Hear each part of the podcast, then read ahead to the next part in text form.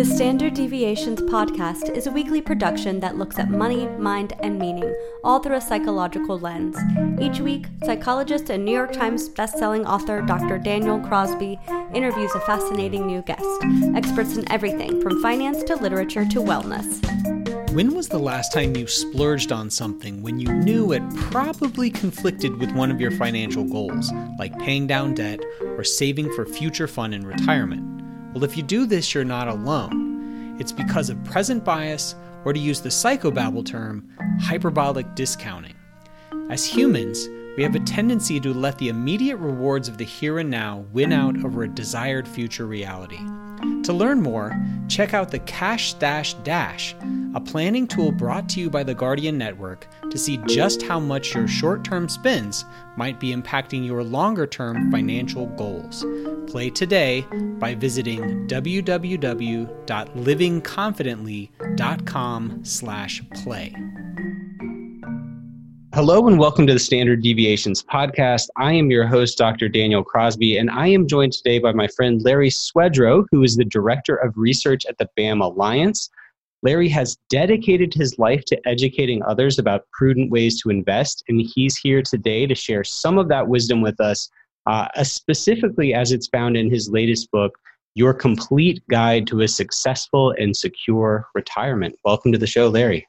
Great to be with you, Daniel, and uh, just uh, heads up for your listeners, uh, a must-read uh, is Daniel's own book on behavioral finance. Well, look, we're done here, Larry. That's all I needed from you. I just needed, I just needed you to plug my book. I have nothing else to say. No, thank you very much. You've been, you've been very kind. Adding my book to your list of, I think, the top fourteen or fifteen behavioral finance books was a big honor for me. So thank you for that. And my pleasure. Well deserved. Yeah, so Larry is coming to us today from Saint Louis, and we need to begin this conversation, Larry, talking about the most important things in life, which is baseball. Are are you a Cardinals fan? Well, I have to admit, I grew up in the Bronx, just uh, northeast of the Bronx Zoo, so I'm still a diehard Yankee fan. Uh, but uh, now in Saint Louis for thirty-three years, as long as the Cardinals are not playing the Yankees, I'm also a diehard Cardinal fan. So the Cardinals and the Yankees, well, the Yankees and the Cardinals, uh, respectively, are one two in all-time World Series rings. So uh, it's a good it's a good place to to hang your hat. So well done. I'm a huge Cardinals fan, hoping we can take in a game one of these days. So, and I will tell you that the Cardinal fans, in my opinion, having been in lots of ballparks around the country, are without question the best baseball fans in America. Well, there's uh, you know there's uh, there's among Cardinals fans, they would say that they're the best fans in baseball. That gets used derisively by, I think, people who don't agree. But but I I certainly find Cardinals fans to be knowledgeable and polite and, and great patrons of the game. So it's it's a good group to be a part of. And I'm third generation, so proud proud to be part of that. So I want to dig into your book, which is absolutely fantastic. It is enormously comprehensive for anyone who is thinking about retirement from literally every single angle. It's a, it's a must read. Uh, the name of it, again, is Your Complete Guide to a Successful and Secure Retirement. Uh, one of the things that I like that you talked about early in the book was you talked about some of the non-financial elements of a successful retirement. You know, these you have these ten key elements. Uh, they have purpose, fun, giving back, and a host of others. Uh, I think this is one of the most overlooked pieces of planning for retirement. We all know that we need money. We're all setting aside for that, right? But there's also a, a lot of psychological considerations when planning for retirement. So which of these key elements do you think get, get overlooked or ignored as folks start to plan for retirement? Well, I'm glad you uh, raised this issue, Daniel, because uh, we think, uh, Kevin Grogan and I, are co-author, my co-author, that this issue was so important while so many people focus uh, when they do any planning on the financial aspects and maybe the legal issues related uh, to estate planning. Uh, they fail to focus on planning a meaningful life in retirement. And so we made that the first chapter of the book. And the key things that, that people miss are that when you're at work, you're generally uh, accomplishing two, the two most important things for, for being happy. Uh, number one is that's where you get the, your social relationships, your connections, your friendships, because uh, you spend so much time there. And the second thing is you have what I call this reason to get up in the morning, a sense of purpose, fulfillment, accomplishment. And without those things, if you don't plan to replace them with other things, you can end up with serious problems. And I'll just cite two, two statistics.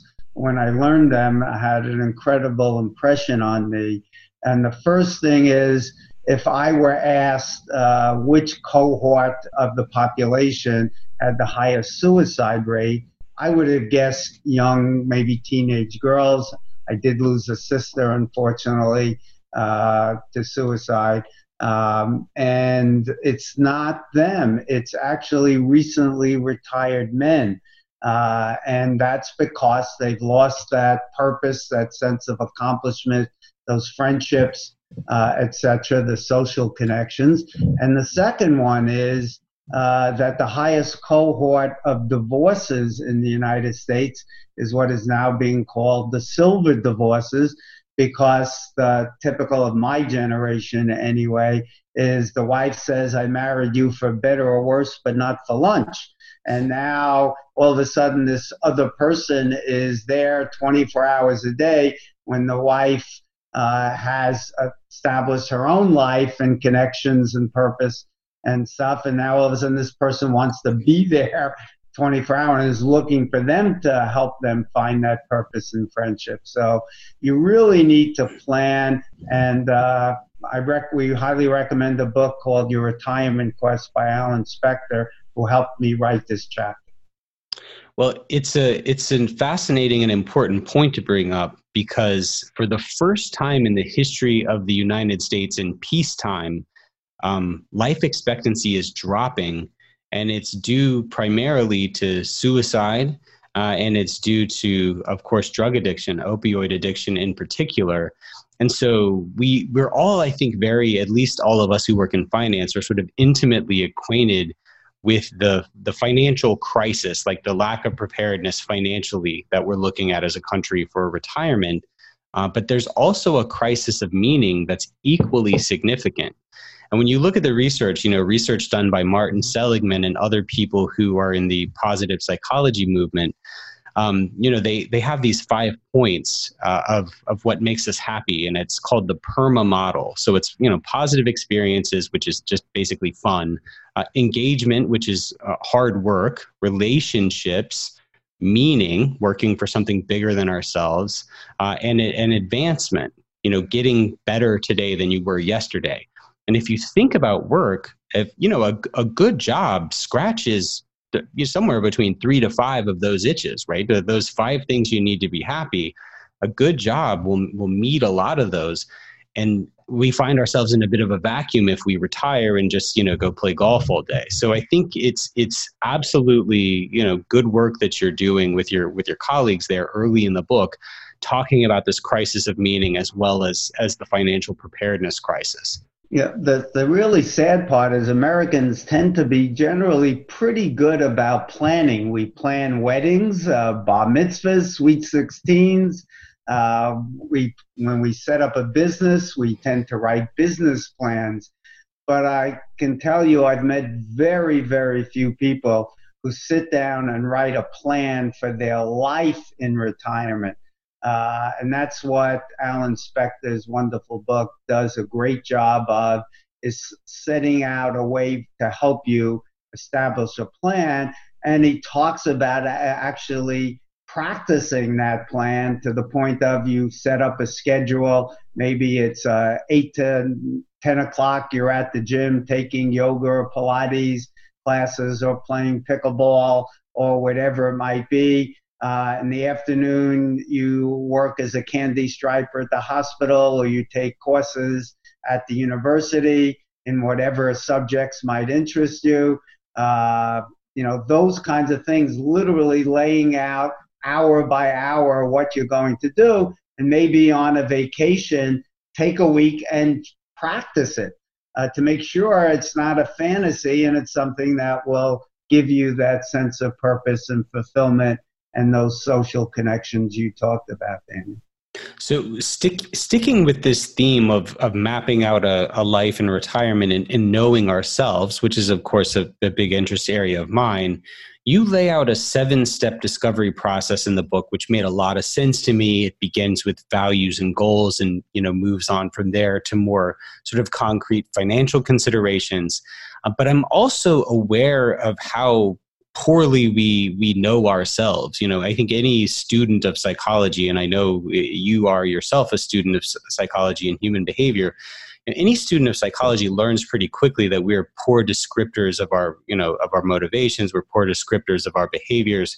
So how can we, or how can advisors uh, help us, how can we figure out who we are and what we really want? Because I think some of us, uh, we're so inundated with, you know, the world of work and the, the the corporate culture that we just sort of inherit these values that may not be our own. We just sort of swallow hook, line, and sinker, sort of the values that are in the air. So in this process of mapping out our values and goals, how can we really get to the bottom of, of what we want? Yeah, so uh, I'll add one other comment uh, to your statements, which is the easiest person to fool is yourself. Sure. Uh, and uh, so that's an issue. But in the book, uh, we refer to uh, George Kinder's wonderful book, The Seven Stages of Money. I think he that book does a great job of helping people uh, to figure out their values, their purpose in life, the other things you mentioned. And he does so by asking some really great questions. Uh, so we can touch on three of them, I think, are really great for people to make sure they can answer. Importantly, sitting down if they're married with their spouse to make sure there's agreement there.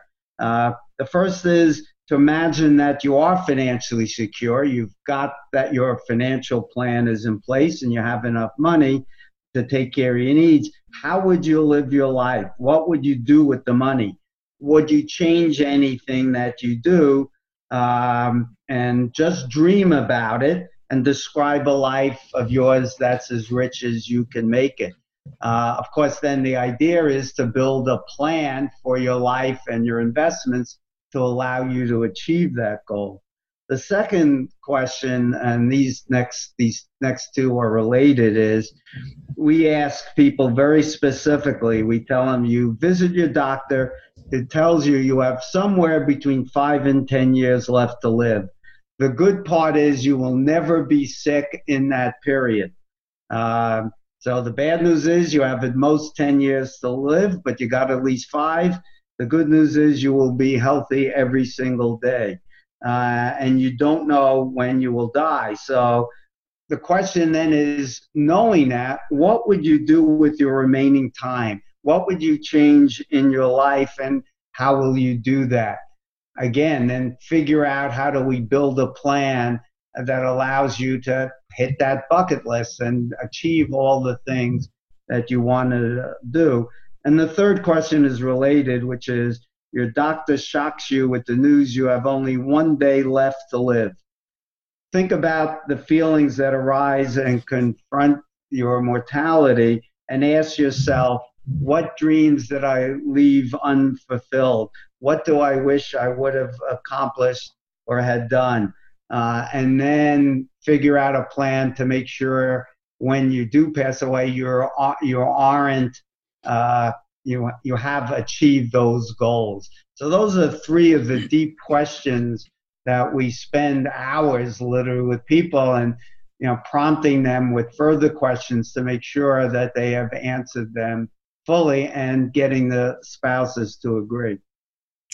So con- confronting our own finitude and our own mortality is one of the toughest things we can do. There's a there's a pretty robust body of psychological research that when you ask someone to consider, you know, the inevitability of their own death, they tend to get upset, they tend to become more punitive and angry and things like that.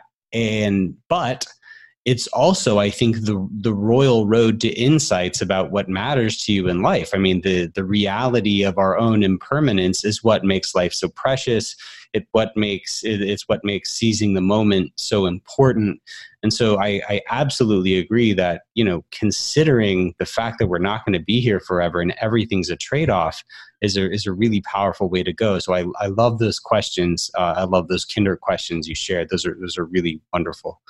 Yeah, I, we, even at, when my daughter was bar, bar mitzvahed and I had to give a speech, you know, offering some sage uh, wisdom uh, to her, one of the things I told her was that to think about life, and at the end of it, you will never say, I wish I had.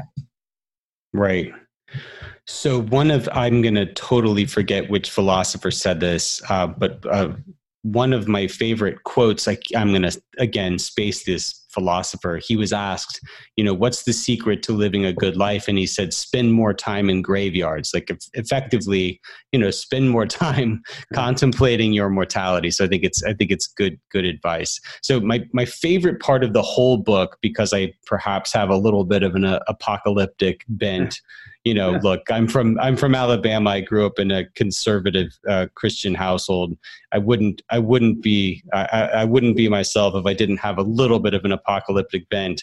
But you have a portion of the book uh, that's the Four Horsemen of the Retirement Apocalypse, and I would spend just a few moments talking about those. The the first of these is elevated equity valuations. And so uh, I just spent this morning reading a, a really great piece from Christine Benz that sort of aggregated all of the ten to fifteen year forecasts from the largest asset managers.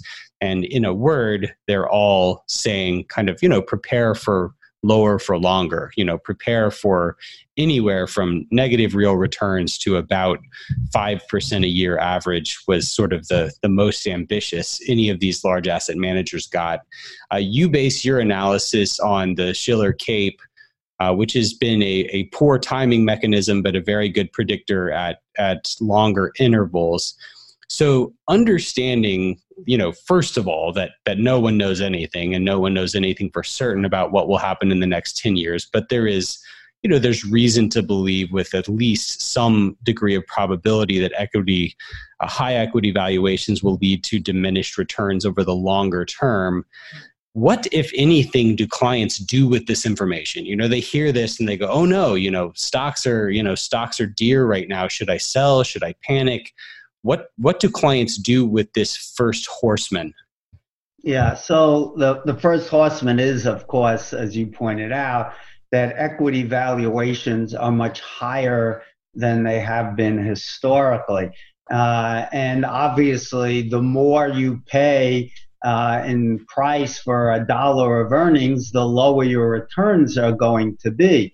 Uh, we do know that over the long term, corporate earnings grow at the rate of inflation plus uh, the rate of real growth, roughly. You can't, otherwise, if they can't grow faster uh, than that, because otherwise they would become the whole economy and there'd be no wages, right, or, or anything, you know, uh, else. So uh, what we do know is this, that the valuations, whether we use what's called the CAPE ten, which looks at um, normalizing earnings over a ten-year period. So if we're in the bottom of a recession, we're not taking the current, P, you know, current earnings and then projecting them forward, because that's abnormally low. And we're at the end of a boom, then earnings may be unsustainable at that level. So we take a ten-year average. Uh, well, whether you use that ten-year average and adjust it for inflation, uh, or you use the current price-to-earnings ratio, or you use a CAPE five or a CAPE eight, uh, there's really no not much difference. Any of them are as good a predictor of future returns, explaining about forty percent of the next ten-year returns. So what that means is that we don't know what the next ten-year returns are. The only right way to think about it is a forecast has to be thought of as the mean of a very wide potential dispersion of outcomes. Think about a bell curve that's fairly flat and wide. So what we do know is this. Uh, uh, the simple math works in, is to take the inversion of the P E ratio. So we take an earnings yield like a bond yield. So if we have a twenty price earnings ratio, which is about what you have on the current CAPE uh, or the current uh, P E of twenty, we would invert that to get an earnings yield of five percent. And that's where that figure you mentioned uh, of a five percent optimistic uh, number comes from. Uh, and that's a real expected return. If you think inflation will be two percent, then you would expect a nominal return of seven. That five percent real return is quite a bit less than the seven percent real return stocks have earned over the last ninety plus years. Now, what we do know, Daniel, just to make sure that people understand, when you use that five percent, that means there's kind of a fifty percent chance uh, that'll be more than five and a fifty percent chance it'll be less. If we get uh, bad news, people don't like stocks, then they demand bigger risk premiums and the P E ratios fall. Their earnings may not grow as expected. Uh, and then you get much lower numbers than that. And high P Es like twenty don't mean you can't have even several more years of strong returns, as we've seen over the last three or four or five years when the P E ratios have been elevated and stocks still did well. But that means future returns are likely to be even lower. So what you have to do is plan for any of these wide outcomes from a zero or slightly negative real return, as some are forecasting. I think those are too pessimistic as a base case, but they're possible. Uh, and you have to make sure your plan can sustain that uh, really bad uh, outcome. What I call, uh, we talk about in the book, having a plan B.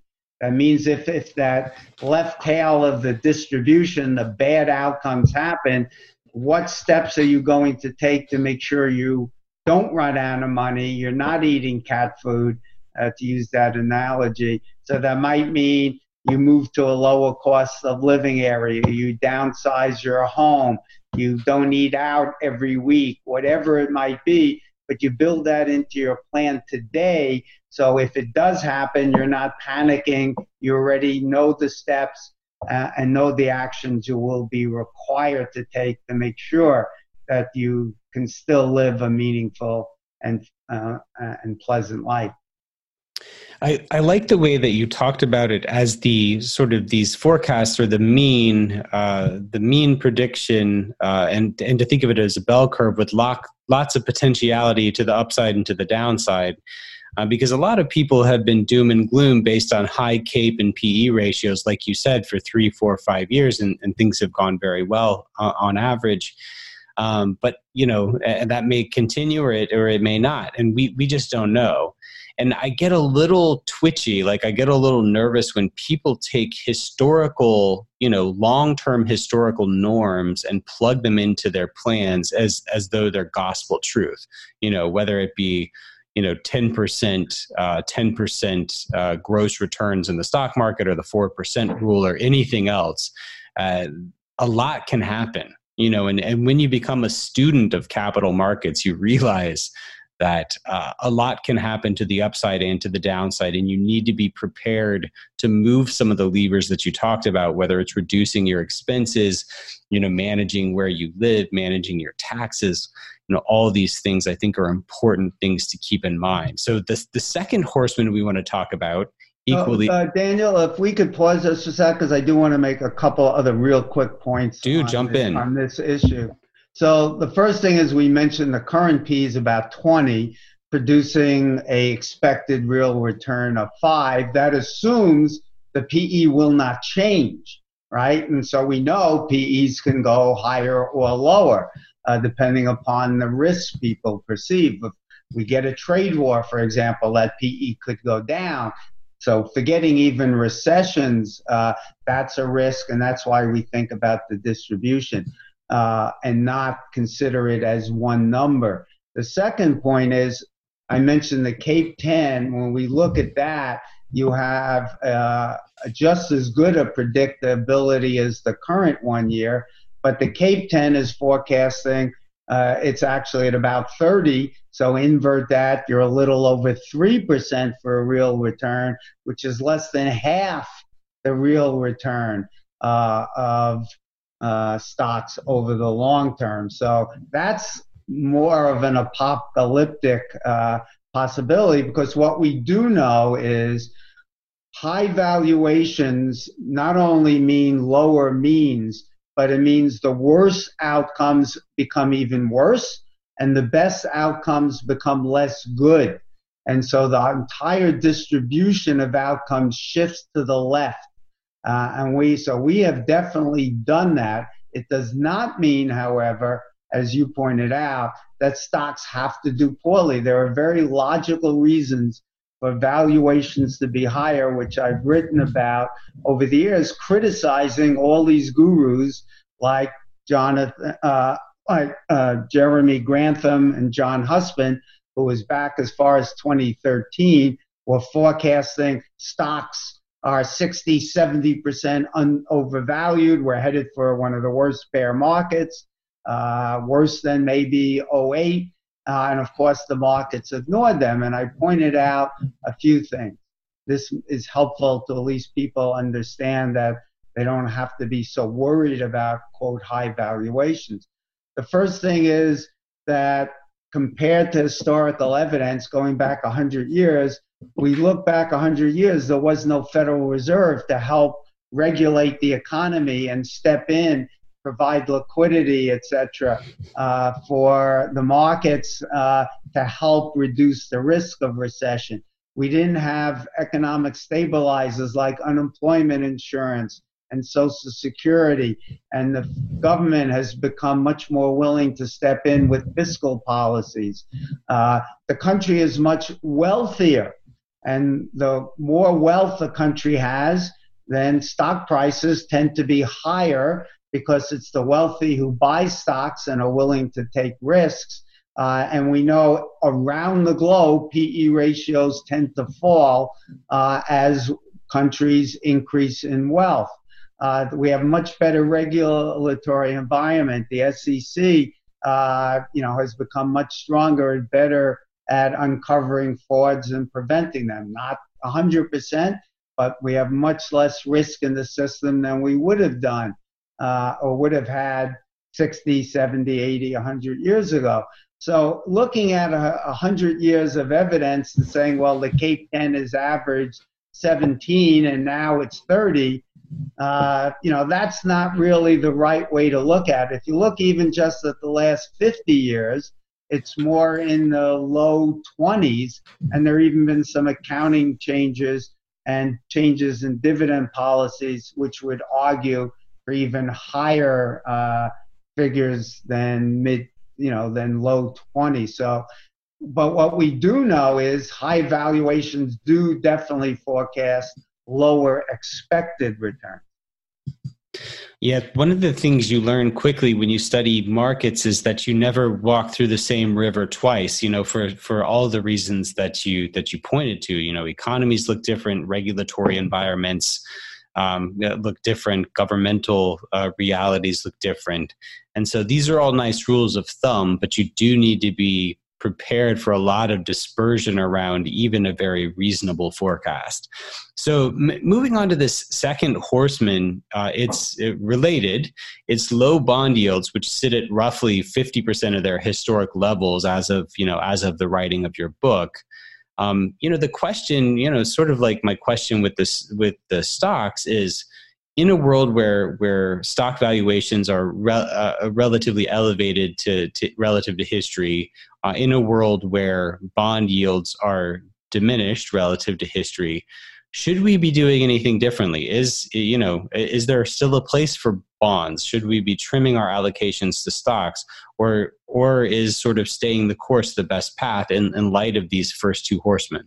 Yeah, so great question. Uh, before I answer, I just want to show people uh, how important understanding current valuations are.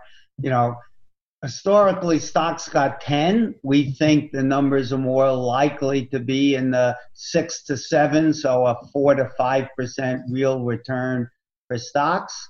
So, uh, and bonds historically have got more like five to six, and now you're under two, or may call it two. So, uh, if you're uh, sitting there retiree at maybe a fifty percent stock allocation, well, you used to get, uh, you could have expected a return like seven to eight percent over the last ninety years. Well, today at best you're going to get maybe seven in stocks and two on bonds. That's four and a half, not much more than half. So you cannot rely on the historical data, or you're likely to end up falling well short of your goals. You have to be realistic and make assumptions based on the current valuations. So turning to what role the bonds have in this current environment, one of the worst mistakes that we see people make is that they live off of their interest and dividend income rather than taking what we call a cash flow approach or a total return approach. And a cash flow approach can work fine if your bond yields are five or six percent and dividend yields historically have been more in the four to five percent area. So you're generating four to five percent of your portfolio as cash flow, and you could live off of that and do fine. Well, today, dividend yields, because corporations are paying out far fewer dividends, uh, which actually makes sense. It's actually dumb for corporations generally to pay out dividends. Investors would be much better off if they used the dollars to buy back stock, and you could create your own self-dividend, uh, which would be more tax efficient if you need the cash flow. But we see low dividend yields uh, and low interest rates. And so people say, well, I'm only getting a two percent dividend yield, two percent on my bonds, and I need, say, four or five percent to live on. Now I got to go buy junk bonds or emerging market bonds or invest in real estate investment trusts or other riskier assets. And then the risk shows up. We get a two thousand eight. And all those things drop forty, fifty, sixty percent, and your whole plan blows up. That's why people need to understand that the role of bonds in the portfolio is to dampen the overall volatility to an acceptable level, one you can live with and sleep with, so your equity risk isn't too great, and take the risk on your equity side. Uh, and if you're going to own any riskier bonds, you will generally, you should be thinking of them as maybe even part of your equity allocation, if you will. We don't invest generally in uh, almost any riskier bonds. We only buy for our clients uh, F D I C insured C Ds because they yield much more than treasuries generally, uh, and uh, double A and triple A rated municipal bonds. Uh, and even there, we go beyond that. They not only have to be double A and triple A rated, but they also have to be either essential service revenue bonds or general obligations. We wouldn't buy a triple A rated bond related to a stadium or a healthcare facility because they may not be triple A five or ten years down the road, and you have greater risk of default. We want as minimal risk in these as uh, as appropriate for the use of and the role that bonds play. Well, you know, it's a great point, because I think the danger, if the future plays out like I think many professionals think it will, and we have these these diminished returns, I think the danger is that people get impatient, people get greedy, Uh, and people move up the risk spectrum and start reaching for yield in ways uh, that are that are inappropriate or ill-advised. And so it's important to remember that that bonds ultimately are, are ballast for your portfolio. That's to keep volatility at an acceptable place and to keep you in your seat. You know, as the behavioral guy, I need to chime in and say, you know, a lot, a lot of this is just uh, bonds allow volatility to exist at a level that you can bear the ride. And so to not, to not try and use them for, for more or less than that, I think is, is sound advice. Yeah, I couldn't agree more. And I'll add one of the other worst mistakes that I think almost all investors make is they think of dividends as income. Uh, no, dividends have nothing to do with income. They are just the company returning their ca- its capital to you, and the stock price drops as a result of that dividend payment. Uh, there, there's not that's not income. It's not like a C D that you pay a hundred for and it's paying you two percent. Well, you get your two percent, and the C D is still a hundred.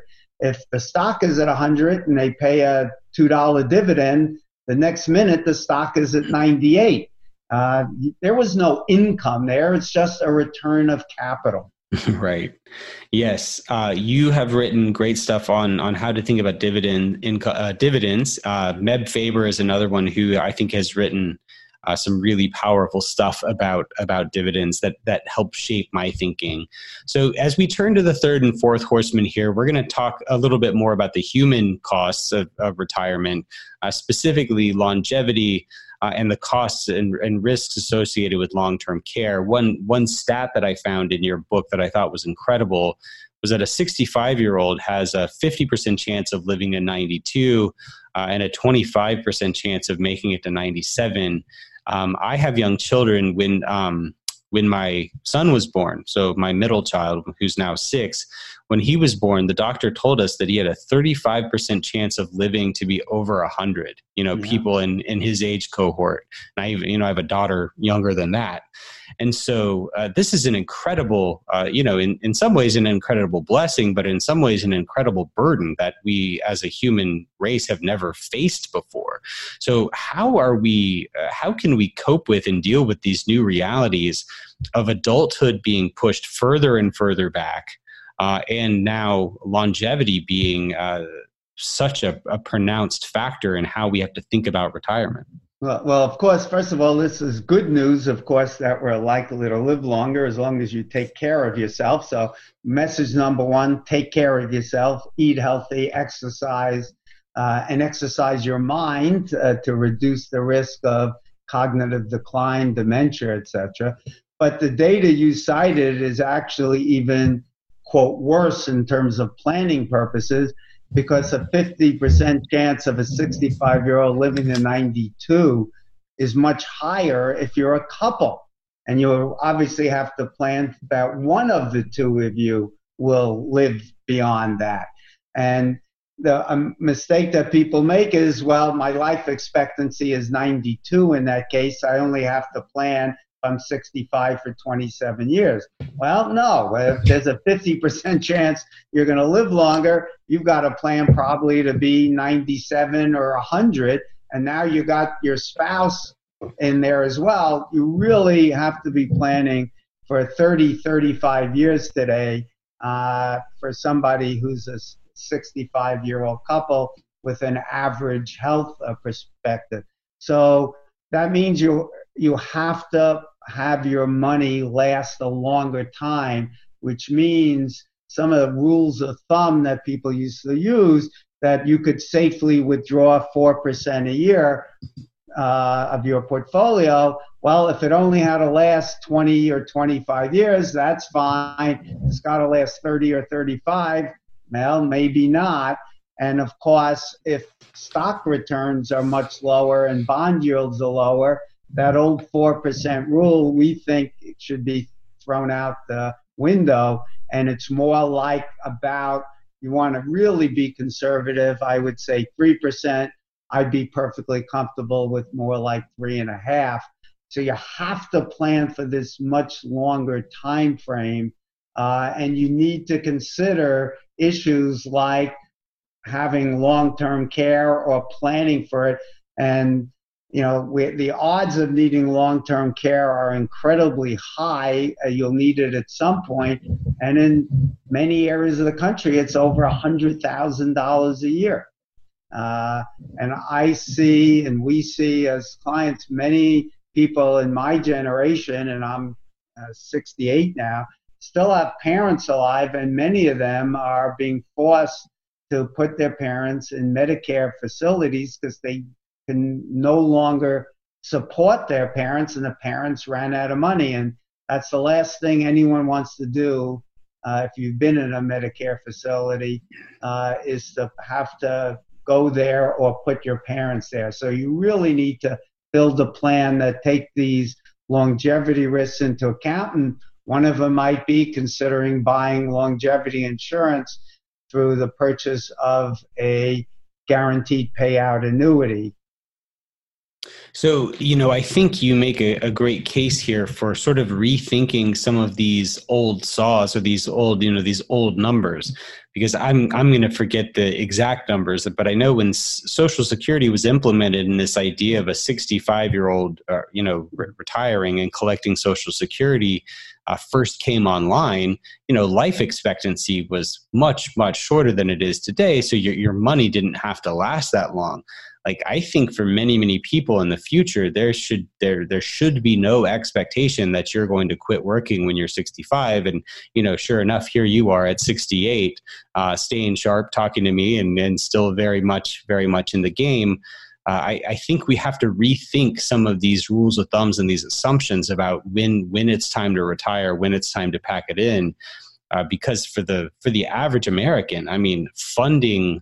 Funding even a very modest lifestyle for thirty years takes a truckload of money. Yeah, so here's some interesting statistics I think you'll appreciate especially, Daniel, but your audience should as well. There are now over seventy thousand people in Japan, which has a population of about a third roughly of the U S, who are over one hundred. Oof. And the average retirement age in Japan, I believe now, is either seventy-one or seventy-two. Uh, because you're going to be living a lot longer, uh, you need to be saving a lot more, uh, and you're healthier, much better shape. And when I was growing up, anyone who was that age had had probably a very difficult life, lived through the Great Depression. They were worn out uh, by tougher working conditions, tougher jobs physically. Uh, I hardly knew anyone who was more than seventy-five. And today, seventy-five is not even considered that old anymore. So you have to plan on working longer because you need your dollars to last a lot longer as well. And I'm not sure how many people want to retire anyway when they think about all the issues we discussed about where they get their friendships, meaning, sense of accomplishment, et cetera. I'm working because it's not work for me. I, uh, I, you know, the day, my line is, the day it becomes work is the day I'll stop doing it. Yeah. Well, it's a, it's a great point. I think there's a whole nother podcast to be done and a whole nother conversation to be had about, you know, folks who are so hellbent on retiring early. Um, I mean, I, I completely understand the, the point of saving aggressively, trying to achieve financial independence at as early an age as possible. But, but the idea that you want to retire so early, I think, is often predicated on this idea that work is uh, unpleasant or that work is drudgery. And if you if you find a job you love, you know, like Warren Buffett said, you you skip to work every day. And so I think that's an important, again, personal consideration is, you know, finding the sort of work, getting the kind of education that lines you up for the sort of work that you can do for a very, very long time. Because unless you're just independently wealthy, most of us are going to be at this, I think, well into our seventies in this new milieu. Yeah, I agree. And that's a great opportunity for people who are in jobs they don't find fulfilling to go find a second career. Uh, you may not need to earn a lot of money. If you've done a decent job of saving, you're, you'll get significant dollars also from Social Security.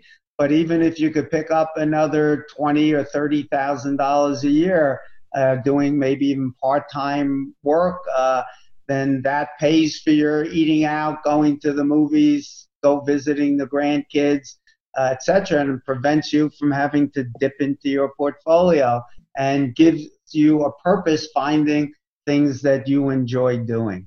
Yes.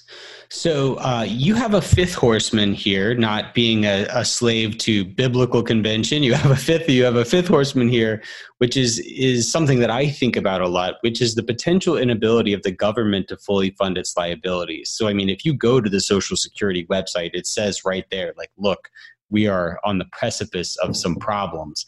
And you you write in the book that at the current clip, we will only be able to fund Social Security uh, at about a seventy-five percent uh, clip a mere fifteen years from now.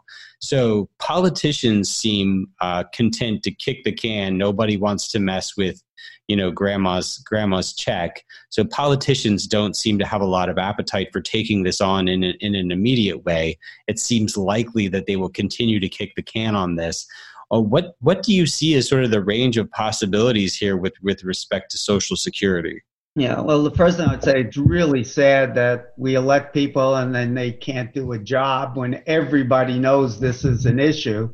Uh, and this blame goes on both parties, neither one which seems willing to step up here and get the job done, which was tackled in a serious way in prior administrations. Uh, and the issue is well known, uh, written back in the early nineties, Uh, the call, a book called The Coming Generational Storm, uh, which is a wonderful book. I'd encourage people to read. It's just as applicable today, talking about the problem. So this is not a surprise. Demographics, at least in this case, are destiny here. We know what's coming down the pike. And as that book pointed out, if politicians were serious, we'd be able to fix the problem fairly easily. No big issues would have been had or no big steps would have had to have been taken, but the longer you wait, then the bigger the steps have to be. So the things that could be done, for example, and obviously need to be done, is to raise the age of retirement. Uh, you can't fund, you know, it used to be maybe when I was growing up, a five or max ten-year retirement, and now you're talking twenty years average for people, and some are going to go thirty and even longer. So you obviously have to be working longer, and people are much healthier. The jobs are generally much easier. We're in a much more of a service economy. Uh, people can work out of their homes even a lot, uh, and people want to work uh, longer.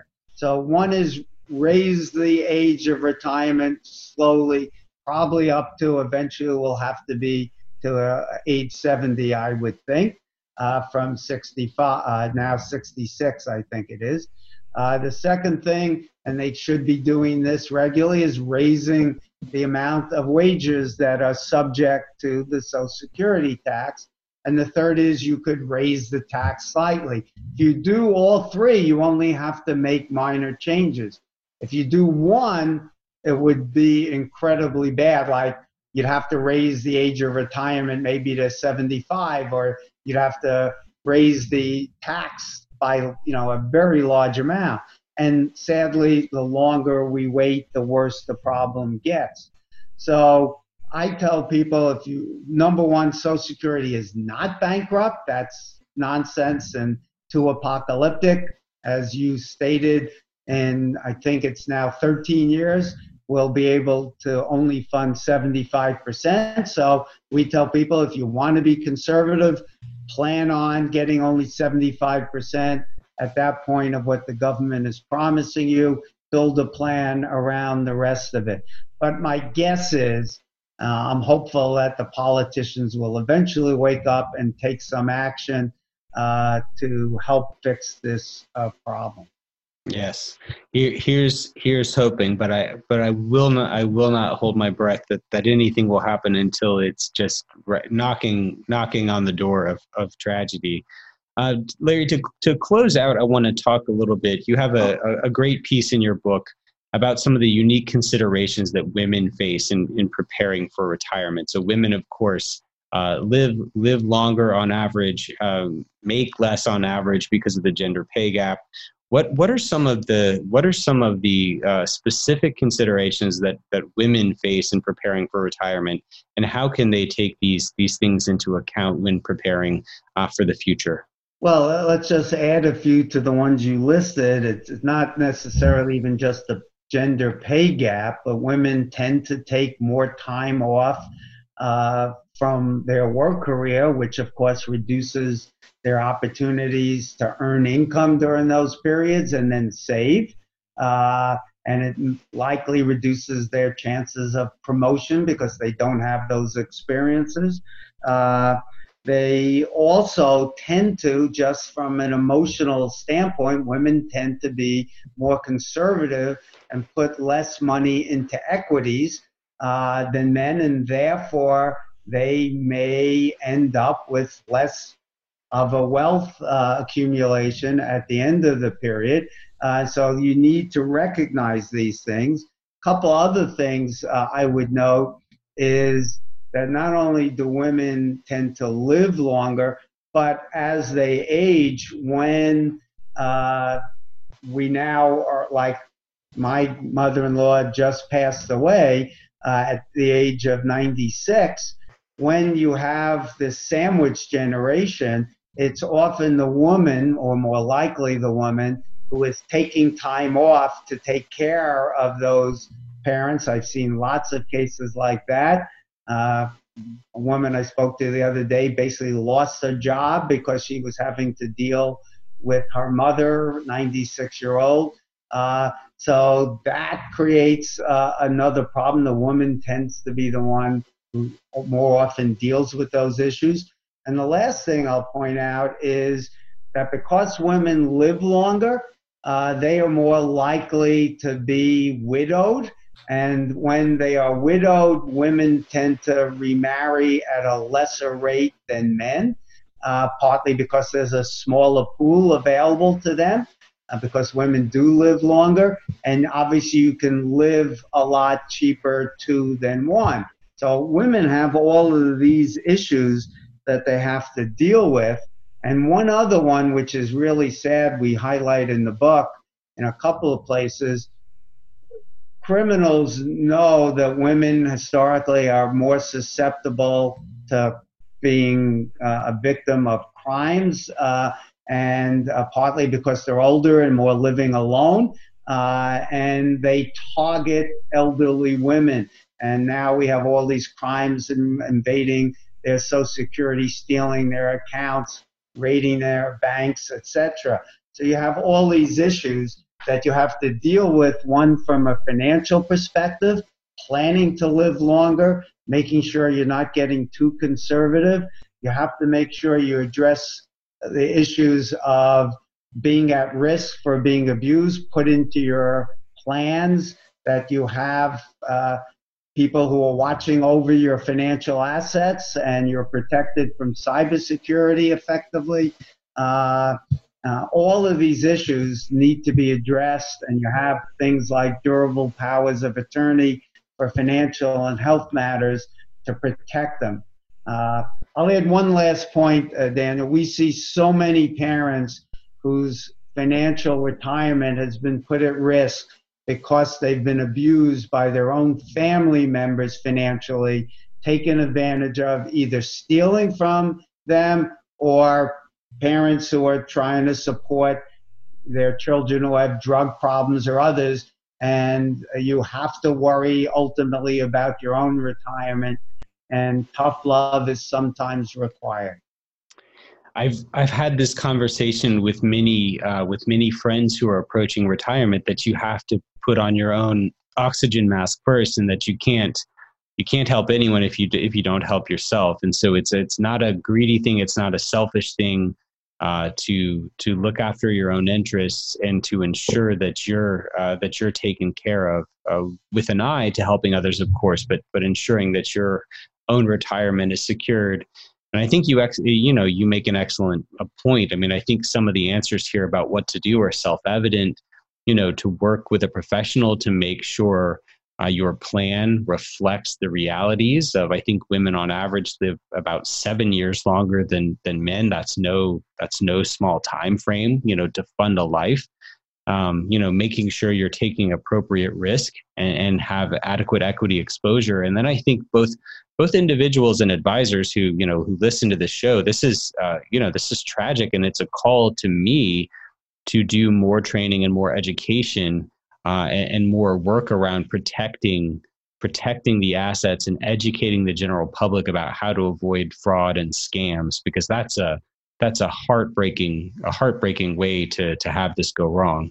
Yeah, we have a whole team dedicated to educating clients about cybersecurity risks. But let me add one other thing that everybody who's listening should have in their estate plans. First of all, you want to make sure you have durable powers of attorney for health and financial matters. You get in a car accident or whatever, you don't want the state determining what medical actions are taken or not. But secondarily, given uh, how much longer we're living, as we age, every year we're alive, the risk of cognitive decline and Alzheimer's jumps considerably. Uh, and so, for example, my wife and I each have in our estate planning documents, in our durable powers of attorney for financial matters, we have a, a, the right for the other spouse and our children to require us to take a cognitive test from a trained uh, medical professional. And if we cannot pass it, we are to be removed from all powers of attorney over our bank accounts, credit cards, brokerage statements, et cetera, because people get very defensive, won't give up that power, sense of control. So you have it written down while you're fully aware of the risks If, of getting exploited and making very bad decisions. Uh, while you're aware that that can happen, make sure your documents have that and note who you want to replace you making that decision, whether it is a trusted family member or a professional uh, attorney or a financial advisor, whatever. But, and if you don't have those in your documents and you're listening, tomorrow, that's your homework assignment. Yes, a great, a great way to end our conversation with some concrete, practical advice that I have seen lead many families uh, down the wrong path, down a path of heartache if they if they've ignored that advice. So, Larry, you are a prolific author. Uh, you're active on Twitter and other places. If people want to learn more about your work or to uh, to get a hold of your books, where where would you point them? Well, first you can go obviously to Amazon. I've written seventeen books. You can find them all there, see the reviews. Uh, and I write for three different websites. Uh, one is called the Evidence-Based Investor every Friday. Uh, if you're a geek uh, on the financial side, you're really interested in the science of investing, there's a website called Alpha Architect, which I think by far is the best website. You're interested in the academic research. And the third site I write for is a site called Advisor Perspectives. Uh, and so I write about investing, planning, and all of these other kinds of issues that we've talked about today. Perfect. So the book, again, folks, is your complete guide to a successful and secure retirement. Cannot recommend it enough. I mean, it's, you know, twenty bucks that could save you millions. So I hope you'll go check it out. And Larry Swedroe, thank you again for joining us today. It's my pleasure. And just so your listeners know, one of the benefits you get from reading my book, uh, my email address is there, and I'm always happy to answer questions. I don't go to bed at night until I've answered every email. So that's a side benefit there, free advice. Oh my goodness. Uh, I hope my listeners will never expect that from me because I'm going to bed, but hit, hit, hit Larry up. Uh, that's wonder, a wonderful gift. So Larry, thank you again. Have a wonderful day. Thank you very much for having me.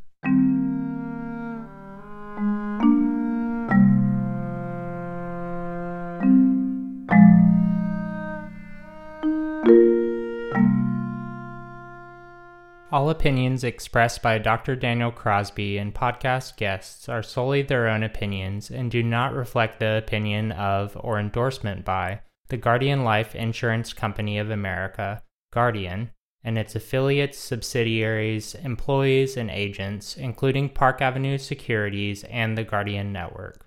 This podcast is for informational purposes only and should not be relied upon as a basis for legal, tax, and investment decisions.